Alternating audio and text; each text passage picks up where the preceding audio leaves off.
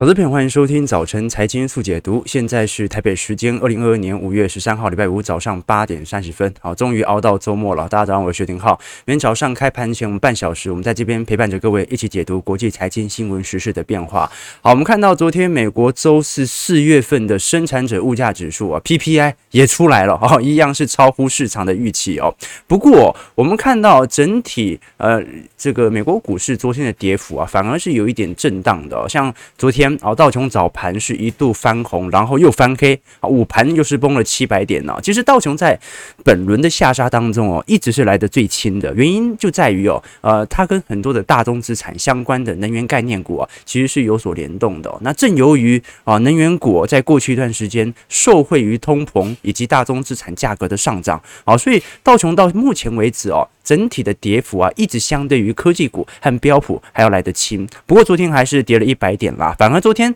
啊，比较有明显弹幅的是纳指和费半啊，小幅的收红哦。但是如果以标普五百指数来做观察来看的话，其实已经相对于最高点哦，跌幅十九趴喽。差一趴就要进入熊市了，好，那纳指和费半是早就已经进入熊市了，这个费半跌幅目前来的最重哦，好，跌幅已经来到三成以上了。那其实我们值得观察的是昨天美元指数以及美债呃十年期殖利率的变化，我们看到美元指数哦。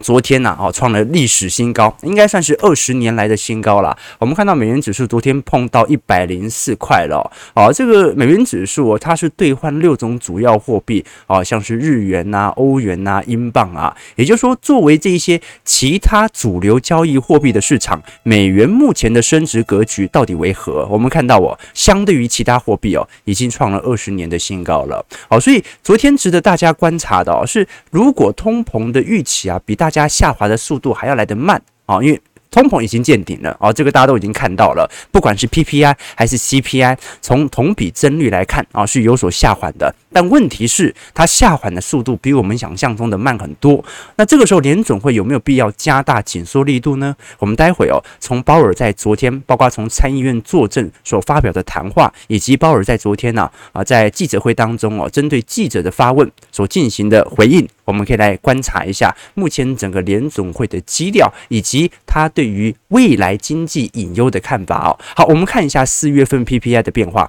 好，四月份这次同比上涨十一个 percent 哦，原本市场的预期是十点七 percent 哦，好，那略低于我们看到啊三月份的十一点五个 percent 哦，所以是有所下缓，但下缓的速度还是偏慢的。那我们在过去也跟各位提到了。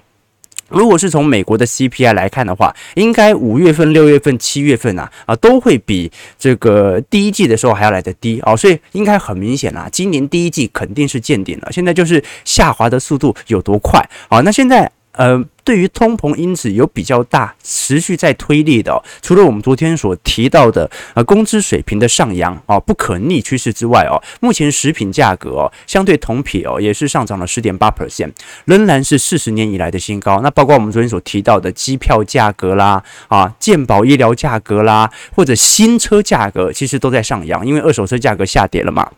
大家回去买这个新车了，因为晶片到货了哦，所以在这种状态底下，我们就看到哦，由于通膨下滑力度的不符合预期，导致了。市场认为联总会会在未来几个季度持续的加紧紧缩的步调，而对于股票市场的流动性产生冲击哦。我们就可以从昨天的金融状况指数来做一些观察哦。这张图表哦，上方是美国的金融啊状态指数，下方是标普五百指数的变化。那基本上金融状态指数啊，它衡量的是股票市场流动性的问题啊，它并不是一个单一的看多或者看空指标。但是通常啦，我们说股市。面临到极度恐慌或者极度压力的时候啊，往往会产生流动性风险。简单来讲呢，就是没有人要买，也没有人要卖，因为要卖的人呢，他已经崩溃了。啊，要买的人呢，他也完全缩手啊。现在就是有一种这种状况啊。美国目前散户的情绪面是呃非常低迷的哦，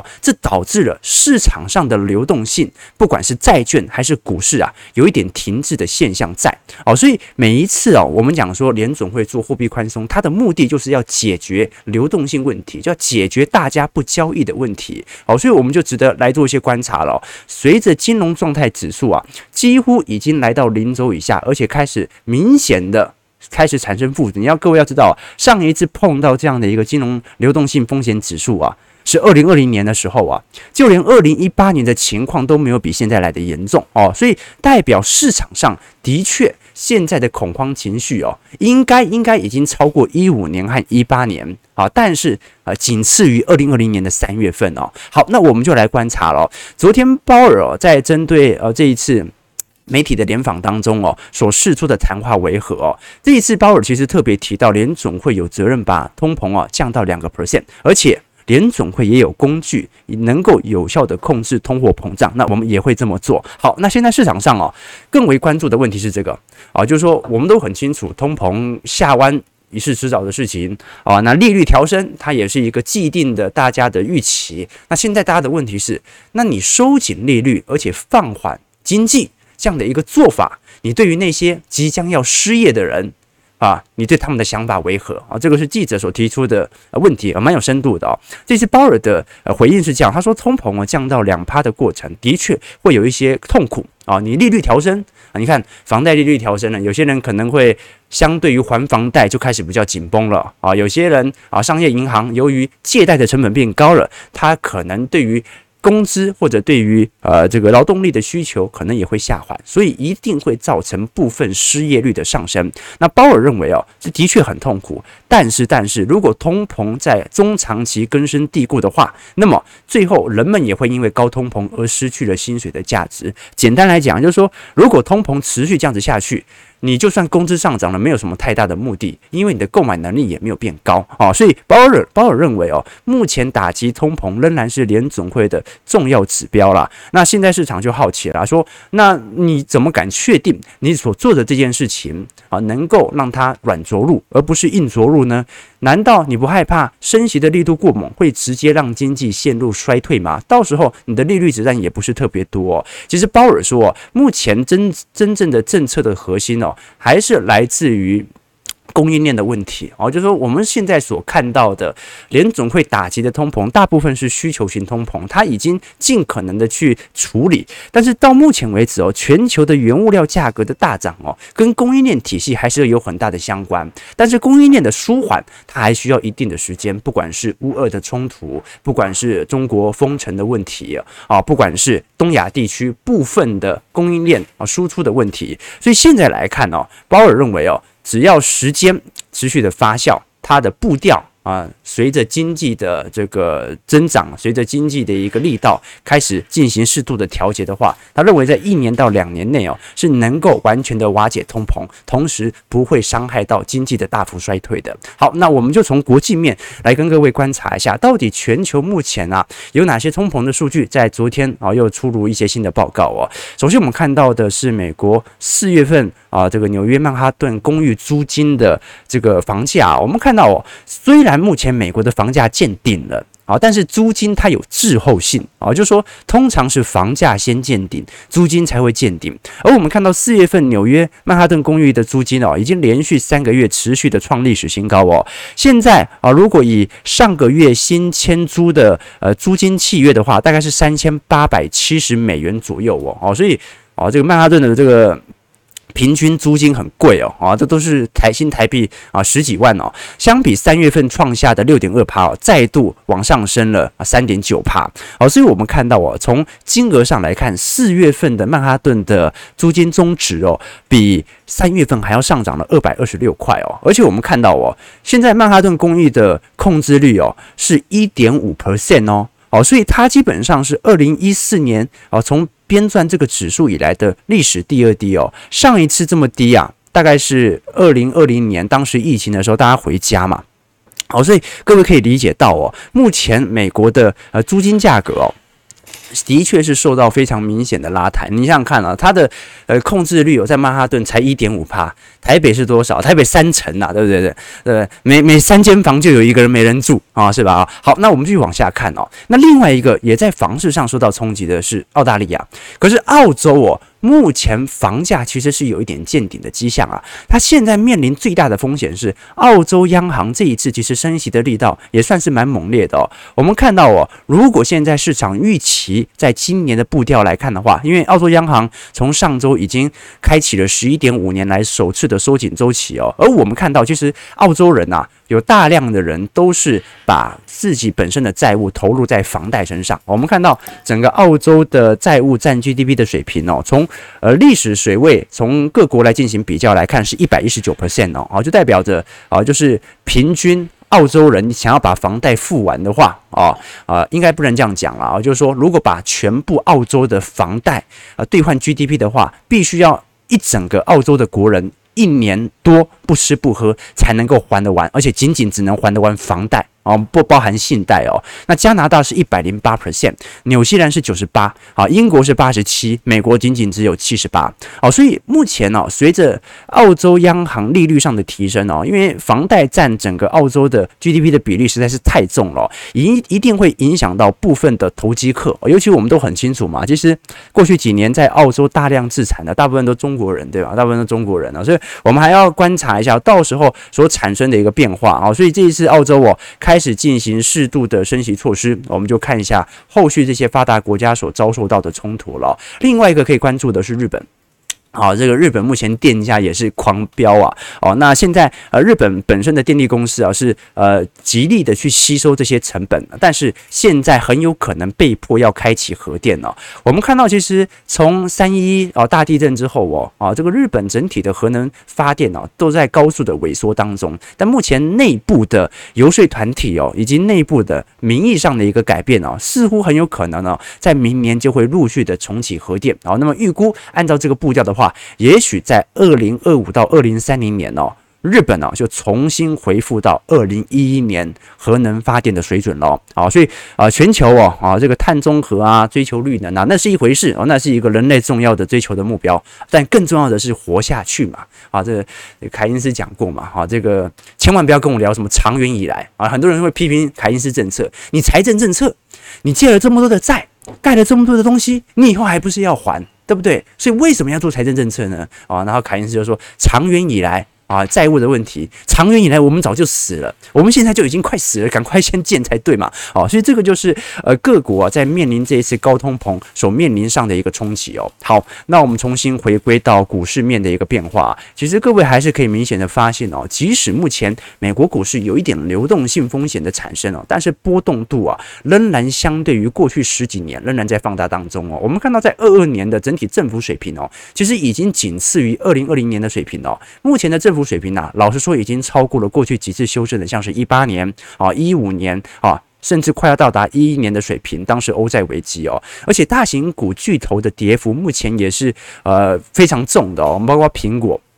微软、微这个亚马逊、这个阿巴贝、Meta 和特斯拉这家这这六家公司哦，呃，如果是从峰值啊，就它的市值扩张最多啊，到现在的话。应该已经损失了三点八兆美元的市值哦，啊，那市值下跌的幅度，你像是特斯拉四千七百三十亿，亚马逊已经呃这个市值蒸发了八千零八十亿哦，这种跌幅到底多可怕？我们把巴菲特的博客下拿来跟沃尔玛来进行对比哦，目前波克夏的总市值是八千二百八十亿美元哦，和亚马逊的跌幅相当哦，所以各位，亚马逊跌掉一个波克夏了。这个就是真实科技巨头啊所产生的影响，所以各位会发现很有趣的迹象哦。你如果是从第一季财报，然后以及第二季财测来做观察，会发现，哎，这标普百指数好像普遍的财报还表现得很很不错嘛，也没有差劲到哪里去哦。但是指数怎么跌那么重啊？啊，因为那几只权值股啊，一两只跌得重啊，就足以改变整个指数的方向了。我们再从几张图表来跟各位叙述一下目前美国股市的现况哦。好，这张图表哦。是美国非必需消费品股票的抛售情形哦。简单来讲哦，我们把这一项指数把它判断为目前美国的通膨的严重性对于非需求啊、非必需消费品的相关概念股的排挤。毕竟哦，你通膨上升，那么人们的购买力就会下降。人们购买力下降，有一些必要支出，好，比如说小孩的奶粉钱，好，比如说啊，柴米油盐酱醋茶，没办法还是得付。但是非必要的消费类品，比如说 iPhone 啦。啊，要买车的啦，啊，比如说想多吃火锅的啦，哈，现在的抛售情形呢，我们看到啊，这张图表啊，目前来看呢，相对整体的跌幅啊，三十三趴，几乎等同于这个二零二零年下降的一个水准哦。什么意思啊？啊，不好意思，图表弄错了，好，这张图表不好意思。我刚刚我们刚才讲到，这张图表是美国非必需消费品股票的目前的下跌哦，目前跌幅是三十三个 percent。我们再看一下二零二零年三月份的跌幅啊，三十二个 percent，什么意思啊，投资朋友？现在哦，这些非必需消费品的股票基本上跌幅跟二零二零年一模一样哦，所以哦，现在经济的。担忧啊，为什么会卷土重来？各位就可以理解了，因为我们从指数来看，没有跌到二零二零年的水位，但是如果从跌幅来看，现在几乎跟二零二零年一样。恐慌，而且由于通膨对于购买力、消费力道的排挤哦，我们就看到一个非常明显的变化，值得大家来多做一些观察了。哦，其实各位可以发现呐，呃，不管是股票还是债市哦，都是在过去两年当中哦，这个修正幅度来得最大的。但与股票相比哦，债券价格，近期啊，相对似乎整体的估值是有所上升的。什么意思？就是说近期股票下跌的速度比债券还要来得快。所以你看到，如果我们把这个 iShare 这个相关长期债券的 ETF 哦，拿来跟标普五百指数的比例哦，诶，近期债券相对于股票涨幅是十个 percent 哦，那我们也可以另外解释，就是说股票相对于债券跌了十个 percent 哦，所以值得大家来多做一下留意了哦，就是说整个在股债同杀的今年哦，好，随着利率的走升，这一波到底联总会鲍尔的他的这个紧缩情绪到底有多大呢？我们看一下美国股市四大指数在昨天晚上的表现。好，道琼工业指数下跌一百零三点，零点三三 percent，收在三万一千七百三十点。标普五百指数下跌五点一点，零点一三 percent，收在三千九百三十点。啊，快要进入熊市了。纳指的部分哦，昨天上涨六点七点，零点零六 percent，收在一万一千三百七十点。费半上涨十五点二点，零点五四 percent，收在两千八百二十七点哦。啊，这个下杀有力。啊，但是反弹无力啊，标准的空头格局啦啊，所以整个趋势还没有太明朗的改变啊。但是呃，我们稍晚会在会员资产部位来跟各位理解理解一下目前整体市场情绪面的变化，非常非常的有趣哦。好，那昨天值得观察的另外一项指标哦，是全球公司市值的排行。哇，苹果被沙乌地阿美超越了哈。我们看到呃，过去我们跟各位提到过啊，这一次沙地阿美啊。市值呃，股价在过去一段时间创了历史新高嘛，好，所以随着苹果啊以及科技权值股的下调哦，昨天呢啊，全球最大市值的公司居然重回能源股了，好，那我们看到第二名是苹果啊，这个二点三七兆哦，我们看到微软是呃第三名，接下来是 Google、Amazon 啊，特斯拉，然后波克夏啊，脸书 Meta，再就是台积电啊，接下来就是辉达了哦，最近辉达跌幅比台积电还重啊，要不然前波辉达是。曾经一度超过台积电的哦，那其实另外一个值得观察的是，波克夏近期的排名也在前面哦。啊，这个台积电曾经领先过波克夏一段时间哦，大概快一年的时间吧。哦，现在我们看到哦，排名正在往上升的啊，一个是沙地阿美，一个就是波克夏哦，所以一个是搞投资呃传产股，一个投投资价值股的，一个就是自己本身就是传产股，这就是我们面临的情况哦。好，那另外一个值得观察的，是昨天哦，美国证券交易委员会 SEC 哦，再度把十二家的中概股公司加入了即将要摘牌的名单哦。好，你包括中汽系。啊，大全新能源呢，啊，康乃德生物啊，等等哦，包括搜狐啊，一些呃，这个中国的相关的影视概念股啊，啊，即将都要进入摘牌，好，所以昨天中概股的跌幅再度的加大，好，不过这也不是新鲜事了。值得观察的是哦，我们如果是从中国蓬勃信贷脉冲指数来做观察啊，因为中国四月份的 CPI 昨天出炉了哦，居然来到两个 percent 以上，诶。不是还在封城吗？怎么可能四月份来到两个 percent 以上？怎么可能四月份比三月份还要来得好呢？哦，这让很让人意外哦。所以第一个怀疑数据，第二个，我们如果是从中国的信贷脉冲指数啊，居然已经见顶上弯了。哦，很有趣哦，很有趣哦。我们看到过去以来哦，中国的蓬勃信贷脉冲指数啊，它讲的是整个信贷占 GDP 的比例哦。如果你的信贷占 GDP 的比例高的话，这个数字就会往上走，就代表市场上哦借钱的人呢，比整个市场上哦正在生产的资金还要多很多，就代表着金融市场是蓬勃的啊。那么如果是相对比较小的话，那这个数值就会往下掉。那我们看到，从二零二一年呢，当时中国采取监管去杠杆行为以来哦，这个数值就不断的往下掉。现在主体上弯了，而过去以来，其实中国的信贷脉冲指数，因为它是国际的生产大国嘛，通常是领先美国的 ISM 制造业指数啊，大概是一到两个季度左右哦。所以随着中国信贷脉冲指数的见顶。然后开始上弯，是否隐含着未来美国的 ISM 制造业指数也能够有所见顶的迹呃见底的一个迹象在呢？啊，值得大家来多做一些观察哦。啊，因为我还是不确定啊，我不知道为什么四月份通膨数据会这么好。你想想看哦，今年一二三月份哦，大概中国的通膨大概就是 CPI 大概一点五吧，啊，一点五左右吧，啊，就是很有一点快通缩啊，没人消费，景气很疲惫这种感觉哦。诶，四月份能到两个 percent 以上。那四月份在封城呢，啊，对不对啊？所以到底是发生什么事情呢？哈，所以很有趣，很有趣。我们后续再来跟各位做追踪哦。好，这有网友留言说：“谢谢浩哥，有非常每天早上很多的英文图表啊，没有你的解析，我们都看不懂。”哎，喂，不要这么说啊！我大学毕业之后，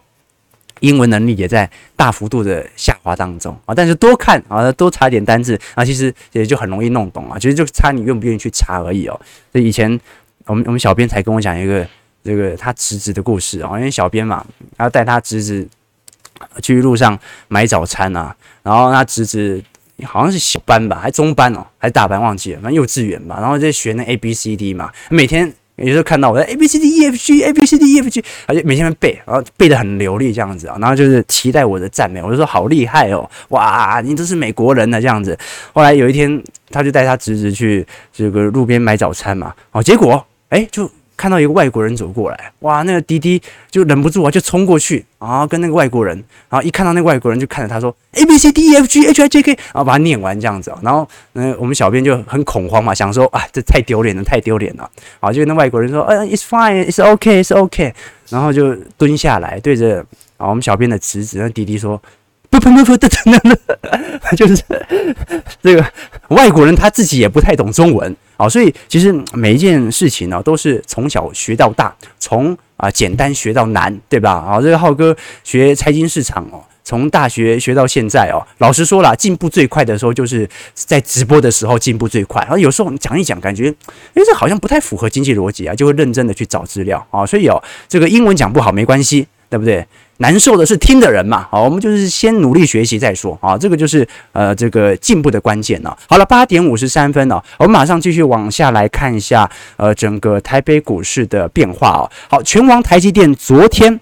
重跌了三个 percent，好，加权指数昨天崩跌了三百八十九点，跌很重哦。那现在台指期是有所反弹哦，目前看到呃台指期是上涨一百六十点左右哦，啊，其实费半昨天涨得也不是很凶啦，而且昨天。台积电 ADR 也没有什么太大的一个变动哦，昨天收在一万五千六百一十六点哦，看来本周是回不去万六了啦啊！但是这个台北股市哦，则是创了一年以来的新低哦。那值得观察的，我们从国际股市来进行比较啊。首先哦，因为台北股的量能现在都是偏低，而全球的量能老实说也是偏低，所以全球都有一点流动性的一个问题哦。但是呃，如果是跟往年的平均成交量那一千亿比起来，目前的台北股市的成交量还是跟往年比起来是高的，所以台股从中长期来看，即使呃今年都保持在两千三千亿左右的水准的，它都不算是一个高度流动性的问题。目前呃外资虽然持续的跑，但是内资的接盘力道还是非常猛烈哦。好，那我们看一下国际股市在指数层面的变化。我们看到目前呢，从今年以来的绩效啊，表现最亮丽的是什么？是 STI。新加坡海峡指数啊，那你说为什么新加坡海峡指数还在收涨状态哦？好，因为啊，其实它最近也跌蛮凶的啦。因为新加坡海峡指数啊，全指股全部都是金融股啊，所以各位可以理解到了啊，过去金融股啊曾经受到一定程度外资的系统单的吹捧，包括台北股市，也包括新加坡股市哦。好，那跌幅开始重的，首先是日经二二五。跌幅十二个 percent，道琼也跌了十三个 percent，台北股市目前跌十五 percent。不过如果是以全值型的 ETF，大概已经跌两成了。韩国股市跌了十五 percent 啊，不过韩国股市从二一年一路跌到现在，所以总跌幅比台北股市拉得大很多。好，那你包括好像是啊，法国巴黎指数跌幅十五 percent，德国也是跌了十五 percent 啊，那么包括上证十五 percent，港股啊恒生指数跌了十六 percent，所以大部分的全球股市大概都介在十五 percent 左右哦。那跌幅比较重的哦，你。像是纳指和费半啊，跌幅分别是两成八和三成哦。那这个更不用说，今年跌幅最重的一定是莫斯科指数嘛，啊，今年以来跌了三成九了。好，这个是全球股市的概况哦。所以台北股市如果是从今年跌幅来看的话，属于一个正常的水位，更不用说，如果是从高点回推，台北股市相对于全球国际股市的跌幅仍然偏低哦。那市场上最担心的就是台北股市流动性的问题嘛，我们刚才所提到的。不过按照目前的融资担保率哦，还在一百。一百五十 percent 左右哦，一百五十 percent 左右哦，所以按照过去的追缴门槛哦，大概在一百三十 percent 才会受到明显的冲击。所以到目前为止哦，我们看到整体内资的流动性以及散户的接盘意愿仍然是十分高的哦。虽然我们看到昨天外资也是大卖哦，台币又再度贬了两年来的新低，贬到了二十九点八哦，现在破三十应该是迟早的事情哦。值得观察的是哦，我们刚才有跟各位提到哦。目前台北股市当中啊，小台指的散户多空比的现象哦，哇，老，观众朋友，这个很明显，为什么台北股市近期跌那么凶啊？这个散户全面翻多啊，对吧？哦，你看到哦，这个过去以来哦，这个小台这个小台指散户多空比的一个景象啊，这一次的下跌哦，这个散户的接盘意愿非常之猛烈啊，啊，那你各位从过去惯性嘛，啊，这接盘意愿越猛烈，这通常呃指数下杀的力度来得越大嘛，通常小台指看转空的时候，台北股市才会有一个反弹段啊，比如说三月中旬到三呃四月初的时候，当时由于乌俄战争的一个情势的明朗哦，哦，相对有一个比较明显的反弹哦，所以各位可以理解到，目前整个台北股市散户的迹象啊，哦，所以你是属于哪一个啊？有你一份子吗？有的话。加一好不好？举手啊，举手加个一哦。好了，那我们刚才所提到说，整个台湾的产业面到底现在在什么样的一个阶段呢？其实不管是从台湾还是美国，还是从中国的 PMI 来看的话，其实大家都在去库存呐，然后大家都在去库存呐啊。可是如果是从台湾的外销订单来做观察啊，我们看到现在台湾进口的资本设备哦，呃，过去三月份到四月份哦，啊，只比。二零二一年的有三个月份来的低哦，所以从趋势来看，虽然增率在下滑，但是实质增额仍然在增高当中哦。也就是说，如果真的是景气大衰退要来哦，那老实说啦，资本衰退的冲击呀。呃，应该会反映到它对于资本设备的进口以及投入哦，所以你看到三月份、四月份金额还在扩大当中哦。中长期我不认为会有呃台北股市会有太大的问题。那当然有些人会好奇啊，那搞不好这个资本设备那有八成全部都是台积电自己进的，哎，有这个机会在。有这个机会在啊，所以中小型股的确有不确定性啊，但是呢，指数来看，至少冲击性可能不会想象中还要来得大，对吧？好啦，其实我们看到整个台积电的月营收哦，跟零电子零组件的出口率，你就可以来做一些观察了哈。就是说，我们看到红色线，台积电月营收年增率不断的走高，我们看到不管是今年的三月份、四月份呢，营收都在创历史新高当中哦。但是如果我们看台湾电子零组件的出口值，诶，年增率正在下缓哦。啊，所以很有可能呐，哈，就是说，的确，呃，非台积电个股可能开始陆续要受到冲击了啊，但是台积电的月营收仍然持续年增率在上升当中啊，所以 真的是啊，这个台北股市啊，这个目前的全值的结构面啊，这个正在向韩股靠近啊，就是说以后看台以前看韩国股市就看那几只全值股就好了嘛，啊，现在台北股市哦，只看台积电，啊，只看台积电，其实差不多。好了，那昨天金融股哦，其实整个流动性的问题哦，也。也因此受到明显的杀盘力度哦，你像富邦金持续重挫四个 percent 哦，哦，从七十块一路跌到现在六十三块啊，也是一年以来的新低哦，把过去呃几个月的涨幅全部吃掉了。国泰金跌幅也三个 percent 啊，包括玉山、兆丰、中信、第一也遭到狂杀啊。不过就算跌那么多，你会发现哦。啊，这个跌幅比起来，今年以来的绩效有很多金融股还是正的，对吧？因为今年涨太多了。好了，那昨天是红海的法说会，其实我们过去几天已经针对红海的状况来做一些追踪啊。大家最关注的其实就是红海的毛利率啊，因为这一次中国的封城呢，导致成本的增加，而且原物料价格又高涨，然后红海目前转嫁的效果好像也不是特别快哦，所以值得大家啊来多做些留意啊。这次我们所看到啊。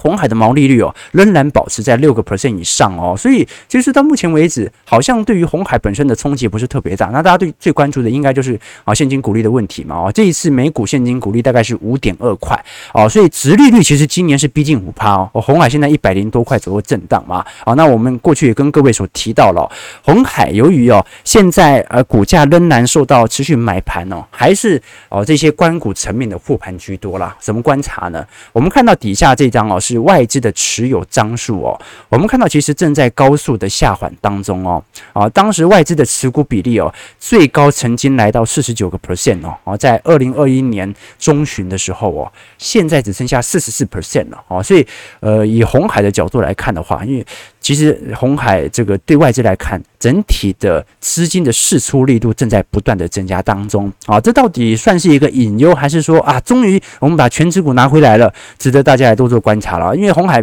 过去的筹码集中度本来就是比较乱一点点啦啊，但是如果是从历年的现金股利来做观察的话，其实红海除了一八年所受到的冲击啊，尤其这个受到景气下滑的冲击比较明显之外哦，基本上过去啊。十年的现金股利值利率哦，都已经陆续来到四趴到五趴左右了哦，像今年就有机会达到五趴啊。那加上红海月本坡根本没什么涨啊，所以它也不会怎么跌，是吧？而这看起来目前的状况是这样子哦。今年的现金股利也有可能是呃过去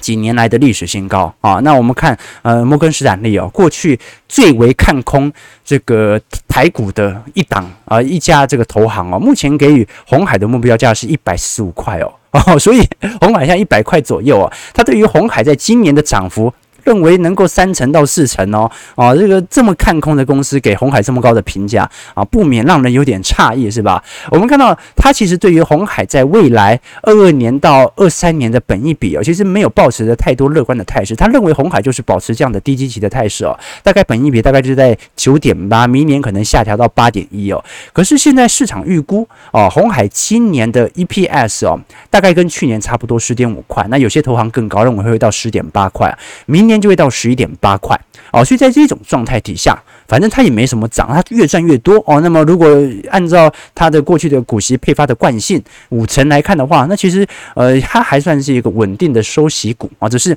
很少人会去注意的一档收息股就是了。我们看到，如果是从花旗啊来做观察，花旗认为哦，今年红海就可以直接赚到这个。十一点三四块哦，哦，那明年可以赚到十二块哦，所以值得大家来多做一些留意和变化了哦。就是说，我们做投资哦，当然是投资那种大家呃比较少去注意到的一些股票了啊。这有网友会问说，为什么浩哥近期看比较多财报啊？我们以前跟投资朋友分享过嘛，哈，这个股市高基期的时候啊，啊，你研究财报没有什么太大的意义，因为它的下跌跟财报好坏根本没有关系。啊，你景气好的时候，不管财报好和坏，它上涨的几率都很大。但是景气差的时候哦，你去挑一些财报明显有支撑的，哈，到时候景气回来的时候哦，各位就可以发现到啊，这个股市的绩效的靓丽哦，啊，可以有更多的实质的支撑，是吧？哈，那的确啦，呃，我们还是再观察一下，尤其下周哦，很有可能上海就直接解封了啊，虽然没有任何的讯息传出啊，但是。也通常上海所释放的讯息，它也不需要任何事前讯息的传出，对吧？哦，那我们看到，其实在过去一段时间呢，呃，在中国大陆投资颇重的，像是鸿海、和硕、友达啊、南亚、台泥、台化啊，或者相关的啊这个笔电代工股啊，其实整体在大陆的投资金额以及资产的比重都是很高的。所以四月份呢，除了红海之外，其实你像广达啦、和硕啦，都陆续受到了一些四月份营收的冲击啊。所以如果上海解封啊，那对于台北股市在短期内会不会有一些利多政策呢？我觉得在下周，大家可以提早做一些观察了。好，台北股市上涨一百四十八点啊，预估量能不大，两千五百亿，收在一五七五四啊。那看来本周是没办法回去万六了，那我们就看一下，不到万六，那可不可以破万五吧？啊，是吧？哈，感谢各位今天的参与。如果你喜欢我们的节目，记得订阅我们频道，按赞加分享，同时也可以参考我们的会员呃当中的一些呃这个实质资产部位的操作啊。同时我们在会员系统当中也会有一些专题影片、宏观专业的报告以及基础的财经系列课程。大家有空可以点选底下的网址来多做一些参考和留意了，提供给各位做一些参考和借鉴啊。祝各位看盘顺利，操盘愉快。我们就下礼拜一早上八点半早晨财经速解读再相见，拜拜。